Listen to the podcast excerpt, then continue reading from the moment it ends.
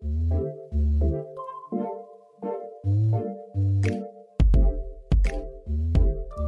everybody. Welcome to Hope Solo Speaks, the second World Cup edition. We are now only five days from the start of FIFA World Cup 2022, hosted by Qatar. A World Cup in the midst of winter is strange for many of us. This winter, my family will be drinking hot apple cider and eating rumaki while watching the world's favorite tournament with our wild ass children running around and pretending they're Ronaldo. It will be a family event scheduled alongside the holiday cheer. For all of you out there who know me and the many who think they do, there should be no surprise that I can't help but throw a wrench in our holiday festivities. I'm not a glass half full or half empty kind of person. I fancy myself a realist. I respect truth. I deplore ignorance and I don't abide atrocities even when painted with beauty. Yes, the World Cup. The joy it will most definitely bring to families across the globe from every class and race is indisputable.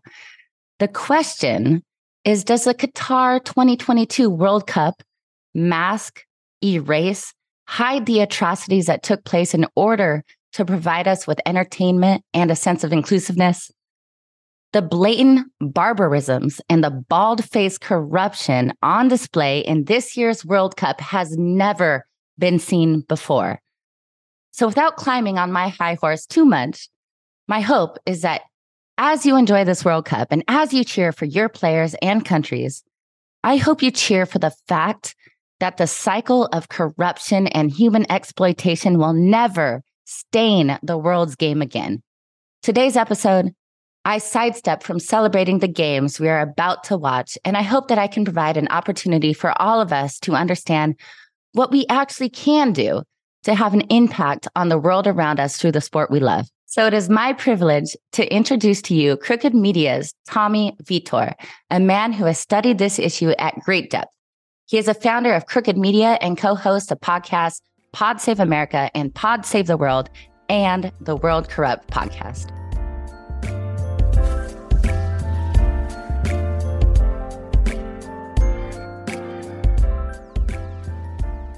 Tommy, welcome to the show. Thank you so much for coming on. Thank you for having me. Yeah. So I just listened to your six part podcast, uh, World Corrupt, for all of you who have not heard it yet. Um, you do it with Men in Blazers, Roger Bennett. It's just fantastic. I mean, it, it, it, truly is. Of course, it's timely with the Men's World Cup being five days away now, which is insane. It's here in the series.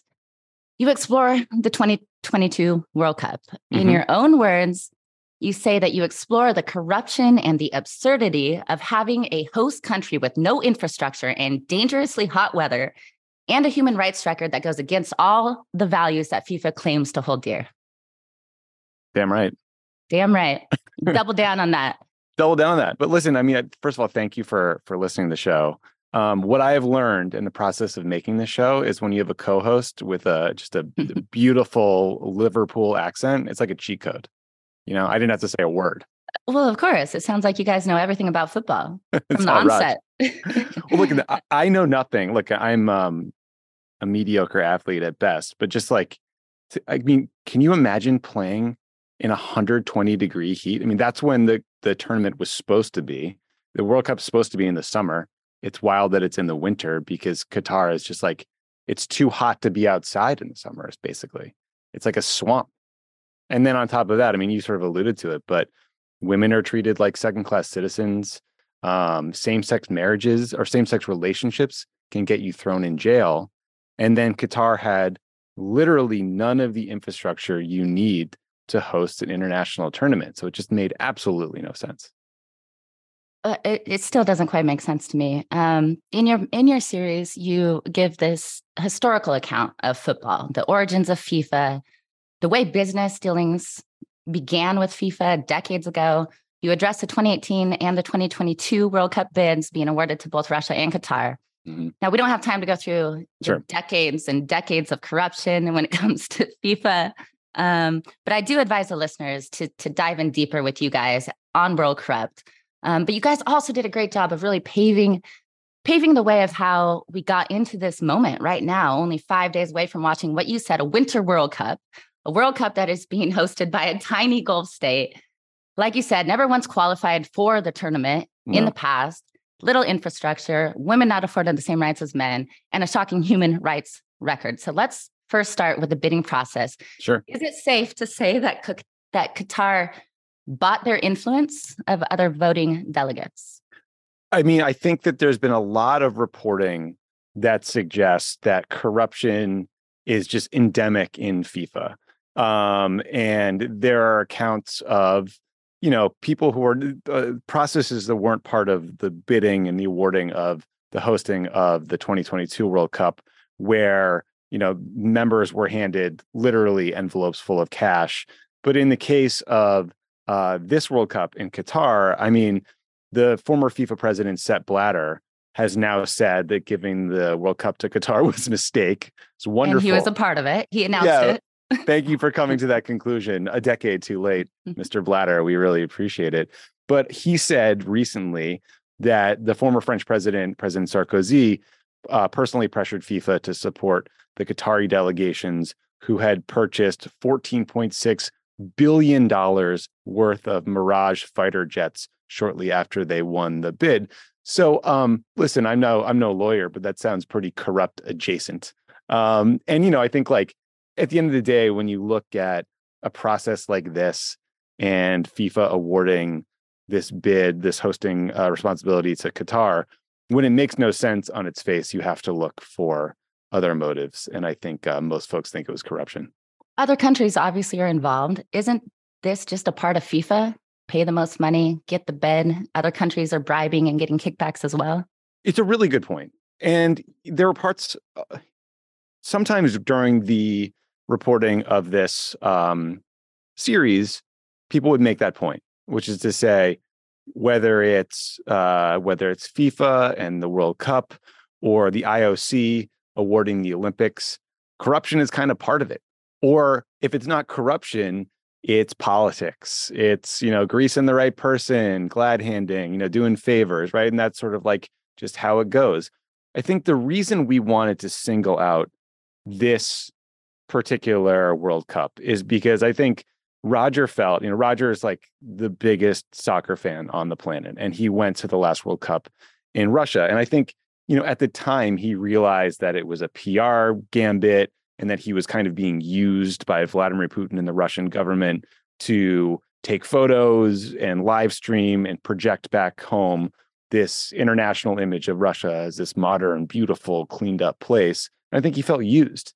And you know, when you look forward to something every minute of the day for four years, and then you have to deal with the reality that it's been cheapened the way FIFA has cheapened this World Cup, and that the the mere fact that the World Cup is being held in Qatar meant that thousands upon thousands of migrant workers have died in the process of building out the infrastructure. That's just a lot to deal with. So yes, I agree with you're right that I think there is um, this is part of the FIFA culture, and other countries have done it too. But in this case, the fact that you can tie it directly to the deaths of innocent people is really hard.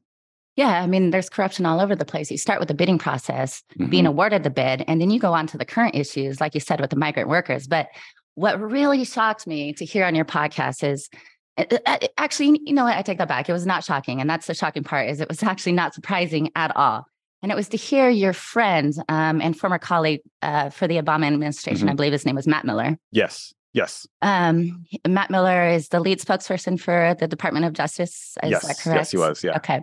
So he was speaking about his experience, stating that it was one of the most corrupt things he had ever seen in his career when he uh-huh. actually joined the USA delegation to make a last minute plea to host the 2022 World Cup. It was unbelievable. Yeah. yeah. So Matt Miller is a guy I've known for a long time. He worked in New Jersey politics for many years of his career. So if this guy's offended by something, if this guy thinks something is corrupt, like he's seen some stuff. Um, and so Matt worked for the attorney general at the time, a guy named Eric Holder. Uh, at the last minute, Joe Biden was supposed to go over to the awards ceremony in Zurich or wherever it was and sort of make that last minute push for the US to get the 2022 World Cup. Biden couldn't go. I think uh, he probably had to like speak at some event. There was a funeral or something like that. So they swapped in Eric Holder, the attorney general. So my friend Matt goes, he's like he said he felt like the little kid with the adults, right? It's like uh, Morgan Freeman, Bill Clinton, you know, Eric Holder, the attorney general, all these hot shots getting run around to meetings. And Matt said he spent a bunch of time just like sitting in the bar of this hotel and he could see delegates going up to the Russian and Qatari rooms and coming back down and not literally popping bottles and celebrating, but getting pretty close. And he was like, oh, this is over. There's no way we have this thing. He just knew. Yeah, there's no doubt. There's no doubt. I think it's widely known, widely accepted that there was corruption um, that culminated in Russia and Qatar being awarded the 2018 and 2022 World Cups. I don't think you're going to see a lot of debate about that. No. Um, but moving away from uh, hosting and that complication, let's talk about what's happening since then. You know, like you said, the migrant worker workers um, who have died putting infrastructure together for the World Cup to take off. Um, and it's going to take off. I have a feeling it's going to be very successful. Um, we can talk about that later with your predictions and the protest predictions and what's going to happen.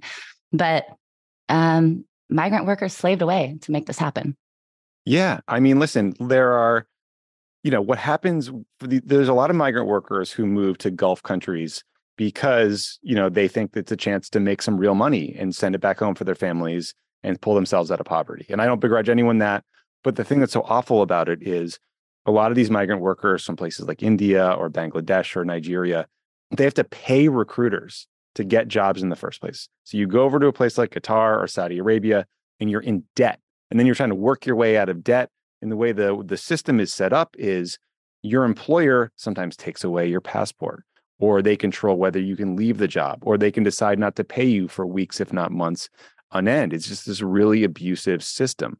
And on top of that, these workers were often working outside in construction, you know, building stadiums, building subways, building all this infrastructure that didn't exist. And and there were all these instances of like young, healthy men having quote unquote heart attacks or unexplained deaths that were clearly associated with the work they were doing in, in dangerous outdoor conditions. So when all of this information came to light, what responses have we seen um, with these stories coming out from around the world and and within Qatar? You know, there the the stat that 6,500 migrant workers have died since the awarding of the World Cup, I believe, came out in the Guardian newspaper last year in 2021, and it was pretty explosive. Um, more broadly, I mean, you've seen like individual players um, respond in really heroic ways. I mean, you understand this. Like it's it's so unfair how much pressure is put on the players. You know what I mean? Like they didn't choose where this tournament was going to be. Well, why should they have to step up and, and be the heroes on the field and then off the field? But that's what we do to them in, in sort of society. But mean, you're seeing some clubs uh, have stepped up and said um, that they will protest in, in ways large and small, uh, put messages on T-shirts. Uh, the Australian team, the Socceroos, released a really inspiring video about all the things they stand for. So there have been some people speaking out, but FIFA's message is basically, please don't do that. You know, focus on the soccer. Of course, it, it always is focus on the game. Yeah, focus yeah. on scoring goals. Focus, focus on, on making us money. Yeah. Of course. Um, you had a labor rights activist from Kenya on your show who worked in Qatar. His name was Malcolm. Um, he was actually arrested for documenting his working conditions. Mm-hmm. Um, and he said in, in the interview that he fears that things will only get worse after the World Cup. So, yeah, maybe, you know, people are going to try and do the right thing as the tournament takes off and as it goes on for the next couple of weeks. But what happens when everybody leaves and nobody is really watching Qatar anymore and the government of Qatar? Um, I, I was hoping you could tell us a little bit about his story and the conditions that he found himself in first. Yeah, I mean, so uh, Malcolm Bidali was a migrant worker uh, who who moved over to Qatar. I think he was working as a security guard, and he um, uh, he just started documenting the things he was seeing the the extreme heat, the overtime, the the missed payments, uh, and he was doing it anonymously. But his his you know his story started to get picked up and gain some traction, and the government figured out he was the one doing it. So they arrested him they threw him in jail. They interrogated him. They threw him in solitary confinement for days and days and days on end. And basically, you know, a lot of people uh, believe that solitary confinement is a form of torture. Um, and ultimately, they deported him. and they sent him back home. But like he did nothing wrong. You know, he didn't harm anybody. He didn't break any rules. He just told his story and what he'd seen. And for that, he was punished. Um, and so Malcolm's point is basically he hopes that the world will use this moment of like really intense focus on Qatar because of the World Cup to try to push them to make changes. In, credit to you know, in fairness to Qatar, they have made some changes to the letter of their law into how workers are treated, but the implementation of those rule changes is hard. Just like the Equal Pay Act, I've seen that. Yeah. We don't implement it very much here in the United no, States. No, you're right. You're absolutely right. Um, so, you know, through all of your research, all of your interviews, um, you, you spoke to a lot of human rights groups. In your opinion, is this World Cup soaked in blood? Yes. I mean, I think it is. And I think what these human group, what these human rights groups are pushing for, which I think is very smart, is there's a, a campaign they're running called the Pay Up FIFA campaign. And it's a simple ask. They're saying to FIFA, hey, you set aside $440 million for the teams that win, the, the teams that participate, prize money set aside the same amount for the workers who are harmed, their families, their kids. Because imagine, you know, your husband, you're living in Bangladesh, your husband pays $1,000 to go get a, a, job in Qatar. He dies. Now you're at home in Bangladesh with kids, maybe. Uh, you're trying to pay off his debt and you know you no longer have your husband with you, right? So we got to make those families right. And that's the goal of the Pay Up FIFA campaign that sounds like a great campaign. Um, I do want to hear more about that. Um, what what other things are being done? But that campaign seems hopeful. Mm-hmm. Hopefully, mm-hmm. it's implemented. Hopefully, it gets the support and the ball rolling to really get these families paid. Um, yeah. Perhaps, perhaps I'm a little. I don't know if I'm hopeful right now going in. You know, I expect some major changes. I expect some athletes to step up. I expect some teams to step up. I expect mm-hmm. the fans to step up. We'll talk about that soon. I want to talk about something that you call sports washing. Mm-hmm. Um, you talk about how the World Cup has a history of being held in nations using it to sports wash terrible repressive regimes, Mussolini's Italy, military dictatorship in Argentina, Putin's Russia. Can you explain how this has been used in the past? Yeah, I mean, I think the that leaders of nations know that people love sports. It's global, it's beloved. We all get caught up in the games. And, you know, when when the you know when there's a, a World Cup in Argentina, um, people forget once the you know kickoff starts that the leadership there is this brutal military junta. This was in the 1970s, but the reality was there were people who had been taken as political prisoners who were being held in jail cells where they could hear people cheering in the stadium down the street, but at the same time were being tortured. So that's like the most egregious, awful version of sports washing that's out there. But another version is, you know, the Saudi government um, just recently bought an EPL team. Um, they've also launched their own golf league called the LIV Golf Tour.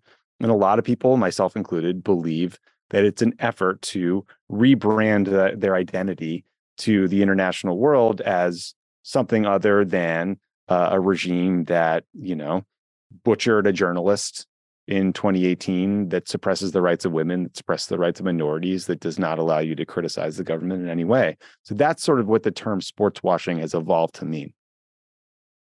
It's a little strange to me because they want to present themselves to the world, but aren't they going to receive such criticism? They already are. Um, it seems like the world is going to be focused on these labor rights issues and these human rights issues. How does Qatar plan to combat that? You know, it's a really good question.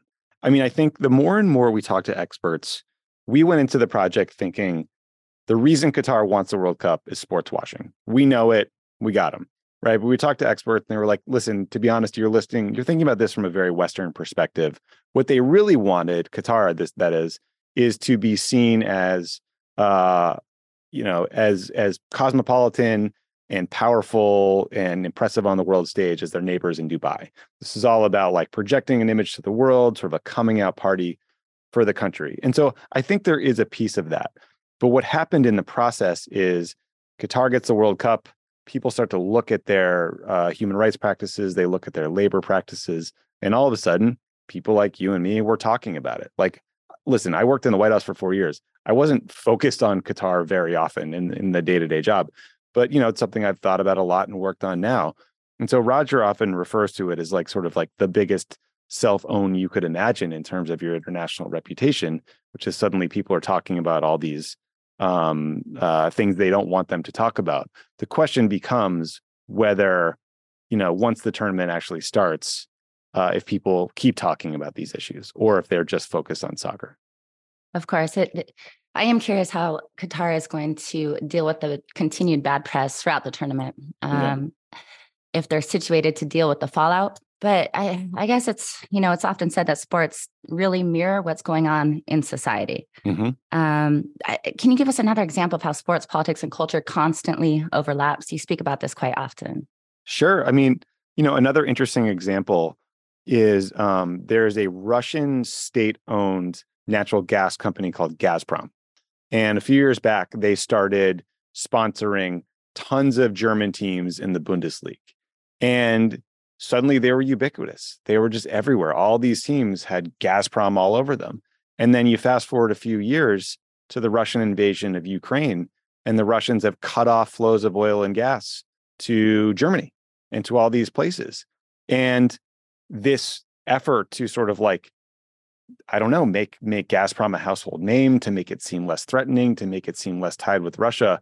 I think people have woken up and thought, oh my God, you know, this was just sort of like the worst example of of sports washing possible. This is a state-owned oil and gas entity from a country that just invaded our neighbor, and they're now uh, they're now using it to extort us. Basically, you know, they're trying to freeze out half of Europe by cutting off these natural gas flows. So that's one example.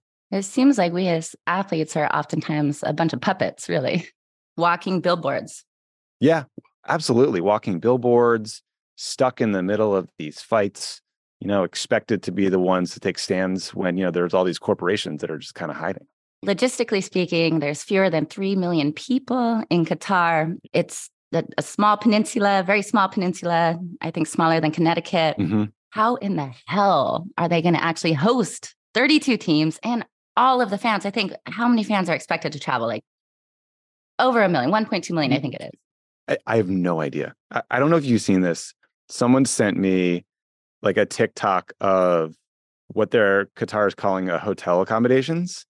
And it's sort of like if a porta potty uh, and like a double wide kind of like merged and had a baby, and then you threw like a mattress in it. Like that's Ooh that's what they're calling like a hotel room for fans. And I think people are going to fly over there and be, what what is happening here? And there was a report today that um, the Qatari government is now demanding that all the Budweiser beer tents be hidden.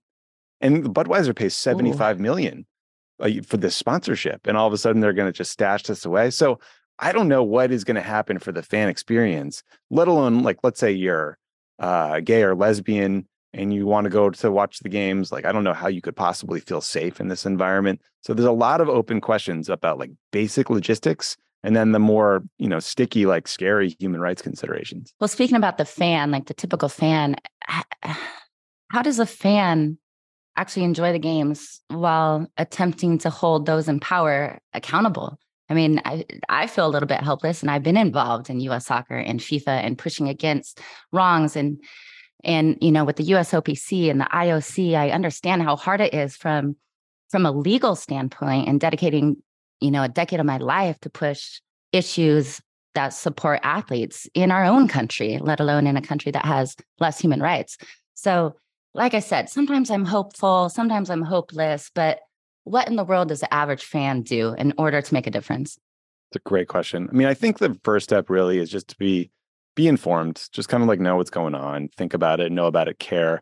I do think in this case, with this 2022 World Cup, um, listen, I'm I'm like often skeptical of hashtag activism, mm-hmm. but I mm-hmm. do think like showing solidarity for these migrant workers, supporting the Pay Up FIFA campaign, trying to pressure FIFA, trying to pressure some of these clubs or the sponsors, that can be helpful. But listen, I mean, I am again a terrible athlete, but I, you know, I I played football. I watch it every Sunday, and like when I see, you know, someone like Tua get thrown to the ground for the second straight week and get another brutal concussion, I start to wonder, like, am I part of the problem watching this?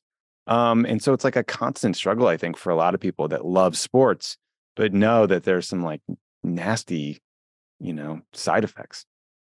Well, I think many of us as viewers are very selfish. Um, we do tune in for entertainment. We turn in to tune in to forget about our own problems. Mm-hmm. Um, we feel sometimes connected globally, especially when you're watching an event like the World Cup. So it, seems very, you know, it's a family event. I'm going to have my kids be watching World Cup games with us. We're going to yeah.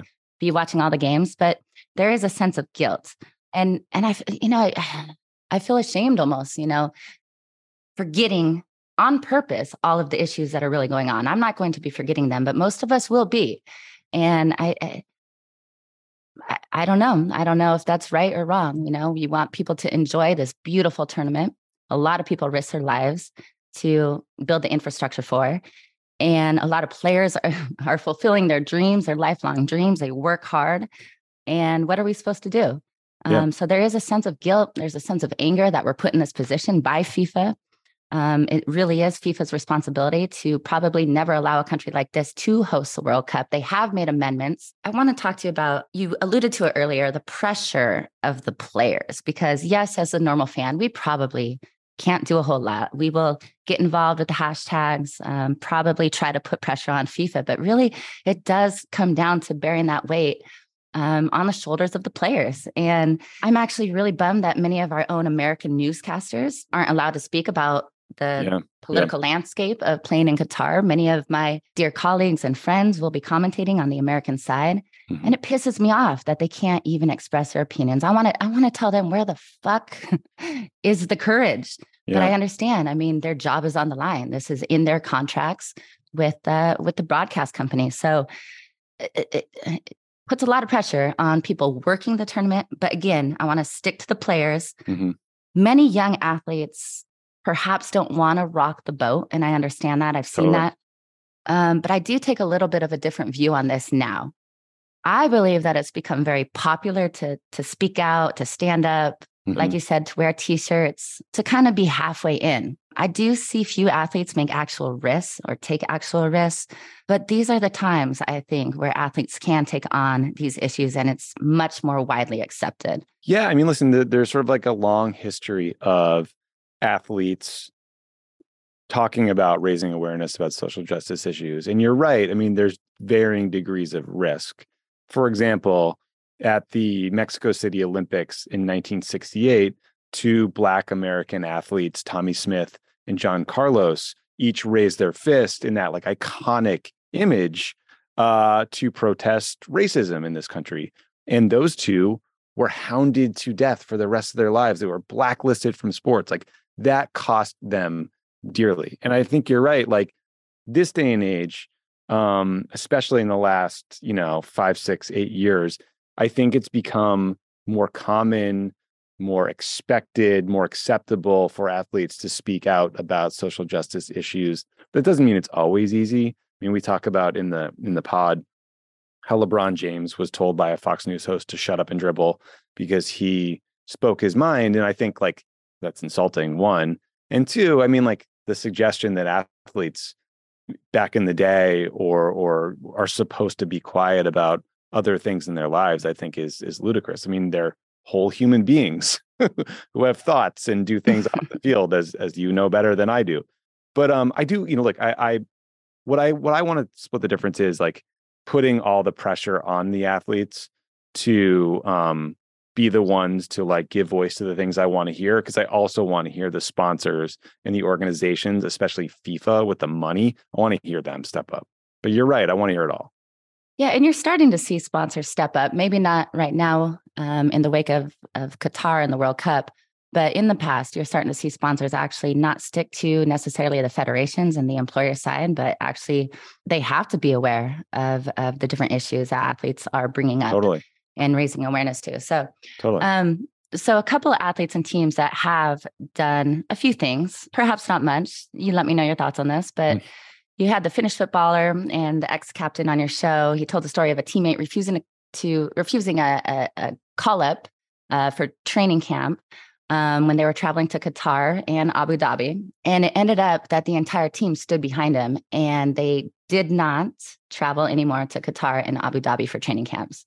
So that is pretty incredible. So you tell me that's pretty baller, right? Like That's you can get your ass thrown off the team if you Oh, say yeah, no to a yeah, call yeah. up. If you, yeah, if you don't go into camp, come on, They don't on. like that. Coaches don't like Um, that when you just there was show. a player on the U.S. women's national team, um, and it went the other way for her, but she decided. I mean, uh, rightfully so. Uh, she decided she didn't want to play. Um, I believe it was on Sundays because of her religion, um, Interesting. and she had um, some issues supporting LGBTQ plus Got it, community. Got it. Um, she was blackballed pretty quickly. Hmm. Um, so, but it still took courage. You have to look at it, and it still took courage for her to stand for her moral beliefs. Oh, Um, a lot of people don't want to see it that way, but I, it, it it was hard for her, and she lost her career for it. Yeah, I, I can not agree with someone, but I think that if you have a set of beliefs and you fight for them, like, you know, that's not easy to do. Of course, it's not. The Norwegian team wore human rights T-shirts, followed by Germany. D- t- t- wh- wh- Who else? The Dutch national team. Um, team manager Louis van Gaal. He spoke out about money and commercial interests being the only thing that matters to FIFA. And what I think is cool is Denmark's kit is the color of mourning Yes. in honor of the lives lost making the World Cup happen in the first place. that one seemed pretty cool. Yeah. I thought, I like thought that was great. That's on your body at all times. It's like a constant sort of reminder of the issues at stake. Yeah. But I'm wondering if there's really been anything of substance from players or teams. You know, I mean, the, the video from the Socceroos I thought was pretty substantive. They released like a three minute long video where they talked about a lot of concerns the treatment of LGBT people, uh, the treatment of migrant workers. That was pretty impressive. There have been a bunch of games in Germany where fans have held up big signs or banners um, criticizing the World Cup. Some of them, I think, called for a boycott. Um, you've also seen you know, FIFA tried to tell players to just focus on football. That seems to have backfired. That pissed off a lot of people. Uh, Gareth Southgate, I think, punched back at them for that. So there is some time.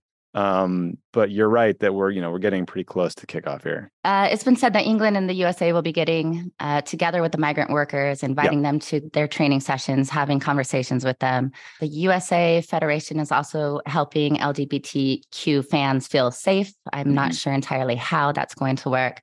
Um, and they'll be staying at hotels that follow new labor practices. Yeah, that's you know, listen, I think I think there's a piece of this that's sort of long term. Like when we started making the series, it was too late. You know, the the World Cup was going to happen in Qatar. Like the that you know sort of die was cast in 2010. There was some time I think to stop it, but it just never happened. But we do know that Saudi Arabia and Egypt are attempting to bid for the 2030 World Cup, and if FIFA sees what's happening, all the conversation over Qatar, and then gives the World Cup to the Saudis, uh, we know that they are full of shit on every level possible. So that's kind of, I think, the next pressure point. Um, I do believe FIFA also announced um, that for the next World Cup, obviously hosted by Canada, Mexico, and the United States, um, they will be looking at some of the requirements for infrastructure and Yes. labor laws. Yes. But Exactly. to me, that's, you know, I mean, you probably aren't going to see a lot of misguidance when it comes to labor laws, especially in the United States and Canada, perhaps Mexico as well. So I, I, I think that's just, um, you know, that's a token Yeah. given to us by FIFA. But we'll see. Like you said, in 2030, I think that's really when it's going to come into play. So a lot of nations have taken this very conservative approach. They've said nothing, they've said very little. They're kind of waiting for it all to go away. There's been lots of nice gestures, the armbands, the t-shirts, the social media presence um, and posts. But to me, it doesn't seem enough uh, to be enough. But there are all these socially conscious players. You Mhm. know, they're they're everywhere, especially the younger generation of Mhm. players. Um, so, like I said earlier, I expect to see a major stand by at least one individual player, if not more, and uh, by teams. I I truly believe that this is their moment to to seize and to take a hold of the situation and to try to create lasting change. How do athletes actually seize the moment to create this kind of social change on the grandstand like the World Cup? Yeah, I mean, great question. I mean, I think, you know, you could see, listen, I think if someone scores a goal and they take off their jersey and they have a shirt on with like a very clear message, like hmm. that will that will take some guts it will really piss off the Qatari government. really, really, really piss that off. just gave me the chills. Yeah, that it'd be be, an iconic image throughout history. I mean, imagine like a Marcus Rashford or like one of these players who we all look up to doing that. I mean, you know, and Megan Rapinoe talked to us about this on the show and was basically like, you know, I, I know you're worried, I know you're anxious, but like the thing you'll regret when you're old and gray is, you know, not using your voice when you had a chance. So I, I think you're right. Like we have all, a lot of hope for some of these players, but you could also see them just talking about their concerns at a press conference because FIFA can try to muzzle these guys, but they can't force them to say or not say things. It just doesn't work that way. well, who knows the backlash? I think that's the fear, right? Yeah, the backlash is the fear for sure. Yeah. Um, you had spoken about putting too much hope on one individual. Perhaps that's what I'm doing right now. I'm not sure who it's going to be, who I'm putting my hope on to take a stance. But you, but you said that you witnessed this. You know, putting too much hope in one individual. Am I am I making that error? Um, you said that you witnessed this when President Obama got elected. um, I think the moral of your story was that change doesn't just happen overnight. Yeah, I mean, I think I think sometimes we are all looking for someone to come in and just fix it for us. And unfortunately, that's not how government works, democracy works, human rights works. I, I think the way you change things over time, and it does take time often, is long term education, organizing, activism, and just like constant focus on issues. And so I do not think that uh, we're going to solve, you know, the issue of how migrant laborers are treated in Qatar this year. But I do think that if people are talking about raising awareness about these kind of practices, we can push countries to do better in the future. I think you can push FIFA to actually care about these issues. I think you can push sponsors and players to be focused on them because you know one of the things you mentioned that the US and the England English teams are doing is having players meet with actual migrant workers. I think that is like a powerful powerful thing because when you hear someone's story, when they tell you about you know how you know she was um brought over from another country and worked as a, a housekeeper for a family and was like physically abused by them you're going to remember that for the rest of your life like that's powerful and it'll change you And so- Absolutely. yeah. Absolutely. So we have seen, you know, these organizations from around the world, um, leaders of human rights organizations, um, start the what you talked about earlier, the pay up. Is it a FIFA initiative? It's a pay yeah up pay FIFA up initiative. FIFA, yeah yeah Okay. So do you know how people would get involved with that? Yeah, I mean, listen, I think it's it it really is like an effort to raise awareness and use social media. And so um, you know, we my company, Crooked Media, we posted, we made some like Instagram graphics that people can steal and use that just talk about the initiative and what we're trying to do. But I think more broadly, it's just sort of about constantly reminding FIFA, like, hey, we know about the harm that's been caused by this World Cup. We know about these abuses of migrant workers we want you to do what all these smart human rights groups think you should do, which is set aside a bunch of money to make these families right, you know, a remediation fund. And I don't know if they'll listen to us, but I would, you know, kind of rather be caught trying, you know? So this is the very beginning, believe it or not. Yeah. There's a Pay Up FIFA initiative campaign um, looking to get money for the family of workers who died. Um, Qatar has made some improvements. I'm not sure if they're meaning, meaningful improvements. Um, FIFA has addressed the World Cup bidding process for the next World Cup. Um, cities and sta- stadiums must meet human rights requirements. So there are these small improvements being made. Mhm. Yeah. Um, my last question, right? I know you got to go here, but why should we fight corruption in sport? Isn't it just sports? You know, it's a great question. I mean, on its face, it's not obvious that corruption harms us or harms the thing we love. But I think what we've learned is that, like, over time, corruption can chip away at institutions or individuals. It can make them make worse choices. It can uh, destroy people's faith in the organizations to do the right thing. Can color how we think about the games um, and the people involved. So I, I think it does matter. I mean, you know, m- my background is political, um, and it's like a bipartisan problem that uh, there's too much money in politics, and then it changes how people vote or make decisions or think about issues. And I think like everyone kind of agrees on both sides of the aisle. Like, boy, it would be really great if we could get money out of politics and make politicians make decisions based on the merits and on facts and not on who gave them a campaign check. I think that same concept applies to sports. Like we're never going to make the NFL or the NBA or or or soccer not part of like a capitalism, you know, focused venture to make a bunch of people money. But I think if we can tell these institutions that like, hey, we love these sports because of the values in them, because of how they make us feel, because of, you know, I don't know, the the, the things they reflect back about society. We don't want you to screw them up or we're going to change the channel and not watch anymore. I do think there's some value in that long term. I'm not sure we're going to get money out of sport. I'm afraid no, it's going to go never. the other way. yes. I mean, hopefully there'll be a lot of money injected into, you know, women's soccer, for example. Like we should be paying athletes better, but we don't need, you know, Sepp Blatter or some corrupt asshole at the top to have, you know, one guy had a uh, apartment just for his cats in New York City. We don't need that anymore. Yeah, that was my old friend Chuck Blazer. Chuck Blazer. That, that, that guy loved me. Really? Did you know him? Oh, I was sent down by U.S. Soccer to, you know, do all U.S. Soccer's bidding and, you know, hang out with Chuck Blazer down in Trinidad and everybody. Yeah, I, I was a part of the whole system. You know, I got my accidentally. I've told this story before. I probably shouldn't say it on this podcast again, but I met Sepp Blatter a number of times. You know, um, I think he thought I was all dressed up at these at the Ballon d'Or, the glamorous award show. I was presenting on stage, and I think he thought I wasn't an athlete. You know, I had my hair and makeup done. I was oh in this God. gorgeous gown, and we took a picture together. And his hand, maybe on accident, I don't know, no. slipped slipped to the ass. No, and so that's my Sepp Blatter story: is that grabbed my ass while taking a picture. But he didn't know I was Hope Solo. You didn't know I was a player. Yeah, but he still shouldn't grab your ass.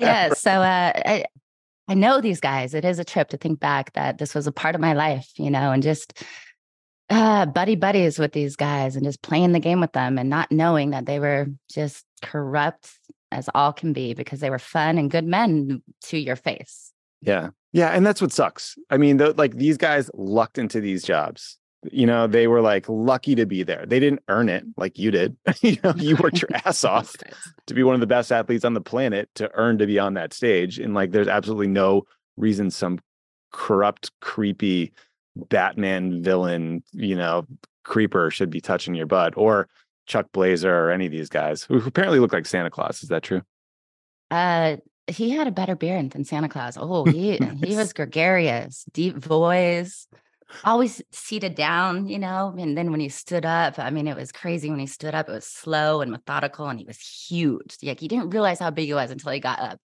But yeah, Chuck Blazer, he and I go way back. What a Anyways, cast of characters.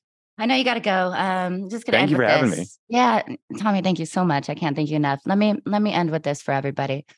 Um, it is it is clear that there's a true human cost to having Qatar host these games. Uh, we can't deny that. I just hope that we all do have some really uncomfortable moments as we watch the World Cup this winter. I think being uncomfortable makes us better people. Um, I do know that it's easier to not know the ugliness of sport, to believe that it is clean and pure. I'll be the first to tell you sport is not clean or pure. Um, and it's time to not keep our, our heads in the sand any longer. It's time to make sure that the families of the migrant workers who lost their lives creating a World Cup atmosphere for all of us to enjoy are compensated. So everybody, let's work together. Let, let's get it done. Tommy, thanks for bringing much needed light and insight to the atrocities. Man, your series was amazing. It was incredible. It was enlightening. It was political. You are very intelligent with your words, with explaining the situations. Um, and you help us all be better equipped in our knowledge um, and in our activism. So thank you. Thank you. Thank you for your time. And thank you for your podcast. Wow. Thank you so much. That's such a nice thing to say. And but but before we got to me, uh, you got me all fired up. That was very well said. So thank you. I think that's exactly right. Feel uncomfortable a little bit. It's good for you.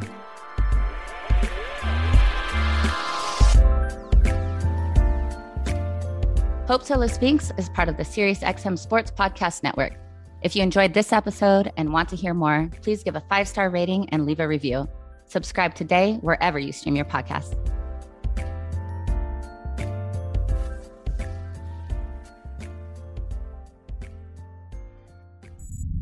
SiriusXM podcasts.